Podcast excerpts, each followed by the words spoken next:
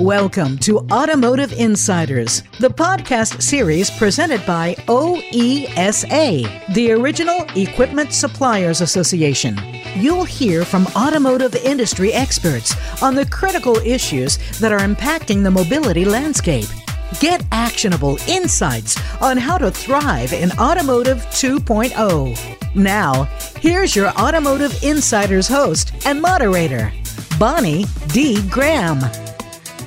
Welcome to Automotive Insiders presented by OESA. I'm Bonnie D. Graham, happy to be here, and my very special guest today is Brian Daugherty. He is the Chief Technology Officer for Motor and Equipment Manufacturers Association, known to many as MEMA, MEMA, and its divisions, including OESA. Brian Daugherty, welcome to Automotive Insiders. How are you today? Great. Thank you, Bonnie. Thanks for the invitation to be here. Well, happy to be here. And let me tell you something. I want to know about you. How did you get into automotive, Brian? People want to know, as CTO of MEMA and related to OESA, people want to know what's your expertise, and everybody's interested. How did people get into this industry? So, give me a little background, please. Right, thanks. Yeah, it's it's uh, been an interesting uh, career. I've really enjoyed uh, all the different things I've worked on. Um, after getting my master's degree out in California, actually, I got recruited by Ford Motor Company and came back to Michigan to work in uh, advanced robotics and automation within the electronics division of Ford Motor Company. So, uh, spent what ended up being 10 years at Ford working on everything from anti-lock brake systems, electric power steering, and of course, you know, kind of general electronics manufacturing uh, and advanced manufacturing. Then moved to Visteon as Ford spun off its parts division around 2000 uh, and spent uh, 16 years at Visteon then working on cockpit systems, uh, advanced steering systems, including steer by wire, vehicle to vehicle communication.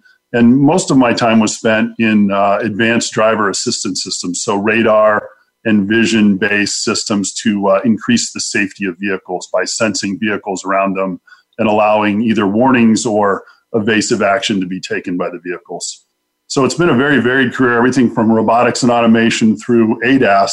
And now with automated vehicles technology coming into the forefront here, a lot of these different areas are really starting to come together. You're essentially getting robotic systems put into uh, passenger cars. So it's all kind of uh, flowing together in the industry you've seen a lot of changes, haven't you? And and as a chief technology officer, Brian, you're basically at the forefront of what's happening. Would you say that the, the changes you've seen in automotive and, and the things you just described coming to passenger cars, is this exciting? Are these groundbreaking? Is this something that automotive have has waited for for years and years and now it's a oh, here we are, the future is here. What's your what's your thought on that? Yeah, well, that's definitely happening, and uh, the media, you know, has really helped that. So I think um, the public has been inspired by how much technology is in vehicles today. Uh, and then that's helping drive even more technology as they see the features that are coming out on the newer vehicles and what really can be done. That that increases the drive to get even more of those uh, you know high technology features. So, and we're integrating you know cell phone technology and communications and infotainment you know seamlessly into the driving experience and you know, our members within MEMA, the suppliers of this technology, are really working with the OEMs to uh, push the state of the art. So it, it is very exciting. It is an exciting time. Thank you, Brian. We invited you here today to talk about something in the news. Let me let me reflect here. Uh, there are recent changes to the U.S. light vehicle fuel economy standards, and I understand that just a few weeks ago, on March 31st, we're in 2020 the U.S. Department of Transportation's National Highway Traffic Safety Administration, the NHTSA, and the U.S. Environmental Protection Agency, known as the EPA, released what they call SAFE, S A F E, vehicle rules, and those are safer, affordable, fuel efficient vehicle rules. The rules set I, I, love these acronyms CAFE, C A F E, Corporate Average Fuel Economy and CO2 emission standards for model years 2021 to 2026 passenger cars, and light trucks. Brian, can you please give us an overview of what the final 2020 SAFE rule means and how will fuel economy standards be changing? Sure. Thanks, Bonnie. Yes. Um, there's been a good bit of uncertainty over the last several years on kind of how this will play out, as, as most of the people listening to this will uh, know, uh, in that the uh, previous administration had kind of set a target of 54.5 miles per gallon for U.S. vehicles in the model year 2025.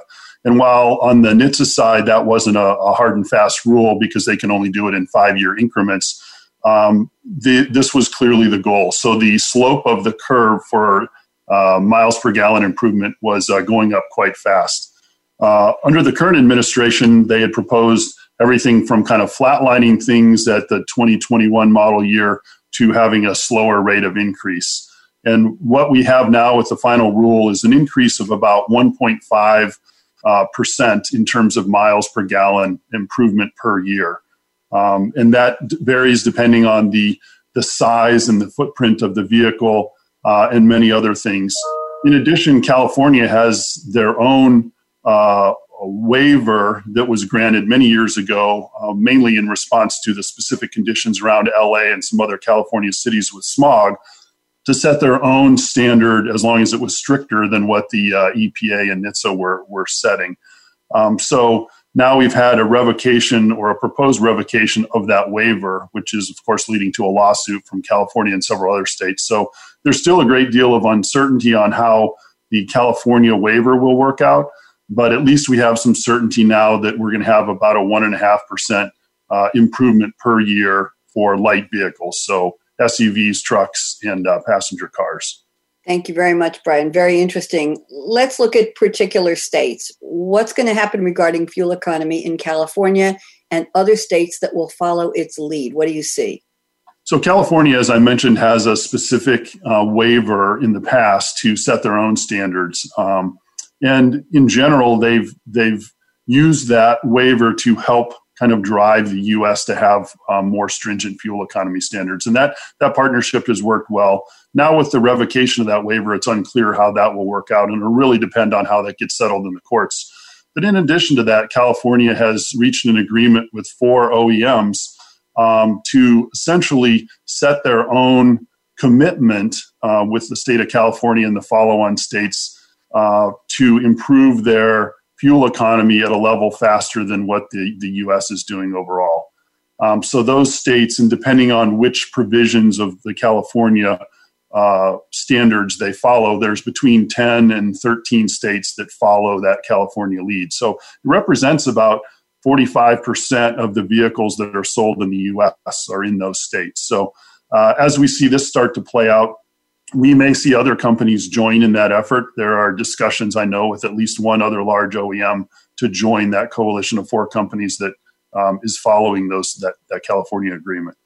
Um, so it's really going to come down to how the uh, the lawsuits work out on that waiver and whether California has their continued ability to set their own standards or whether it will be kind of one national standard. Thank you, Brian. Let's look at alternative fuel vehicles. How will this new SAFE 2020 rule impact full battery electric vehicles? What about hybrids? And what about natural gas vehicles? How will it impact each of those or all of them as a group? Okay. The uh, essentially the the alternative fuel vehicles for the the last um, enactment of uh, CAFE and the Greenhouse Gas Act in terms of improving fuel economy have given a, a, multiplier credit to battery electric vehicles. So, for instance, if you sold a full battery electric vehicle uh, that uh, didn't use any gasoline at all, you would be allowed to include that in your calculations twice. So, when a company is trying to improve their fleet fuel economy average, which is kind of what the CAFE standard is, um, they would get an extra credit essentially for every battery electric vehicle they made and then also for plug in hybrids, uh, in the past it was a factor of 1.7. So you could put that uh, much higher fuel economy you got from those vehicles in there several times. Um, we under the Obama administration that expired after model year 2021, and in the current proposal or the, the now the final rule uh, that will expire as well. So there won't be that same multiplier credit for those vehicles. However, with natural gas vehicles, they're actually adding a uh, special credit for those to promote that. And the reasoning from the EPA and NHTSA is that you know we now have a lot of battery electric vehicles, which was the idea behind that that extra credit, essentially to drive the development of those vehicles, both BEVs and PHEVs.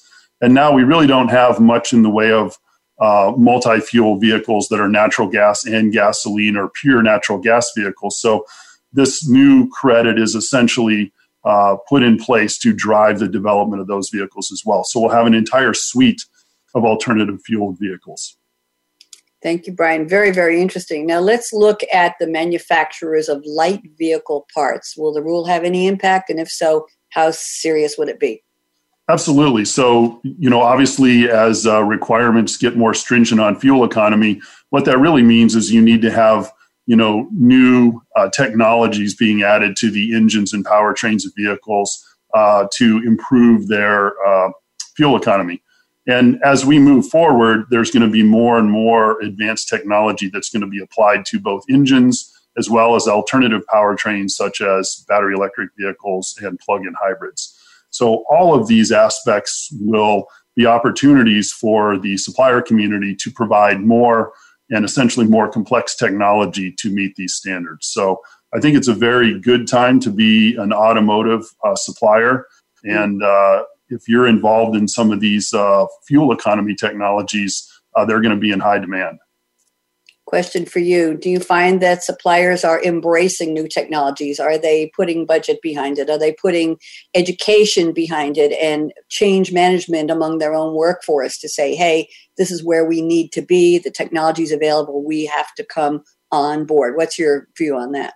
Absolutely. And, and MEMA and OESA and uh, OESA sisters divisions are all very pro technology. Um, you know, this is very good for the supply base, and the the supply base will always offer up technologies to our OEM customers to allow them to meet whatever standards are in place around the world by various uh, governmental entities. So this is this is a good thing for suppliers, and uh, you know we support the continued advancement of fuel economy improvements. So it's good to see that rather than flatlining the requirements, um, we were having a year over year increase is going to continue. Brian Daugherty, I've learned a lot from you, and I know that our listeners on Automotive Insiders will too. I wish you well in these interesting and challenging times. I hope you stay safe and I hope you stay well. And I want to thank you. Brian Daugherty is the Chief Technology Officer for MEMA, Motor and Equipment Manufacturers Association, and its divisions, including OESA. And OESA is a sponsor of Automotive Insiders. Have a great day, Brian. Thank you so much for your time. I'm Bonnie D. Graham signing off. We'll talk to you again soon.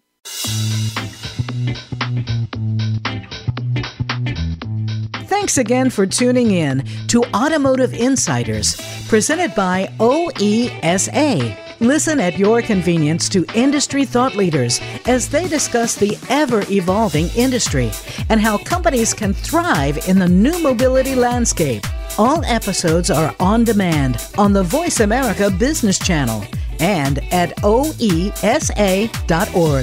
Automotive Insider is presented by the Original Equipment Suppliers Association.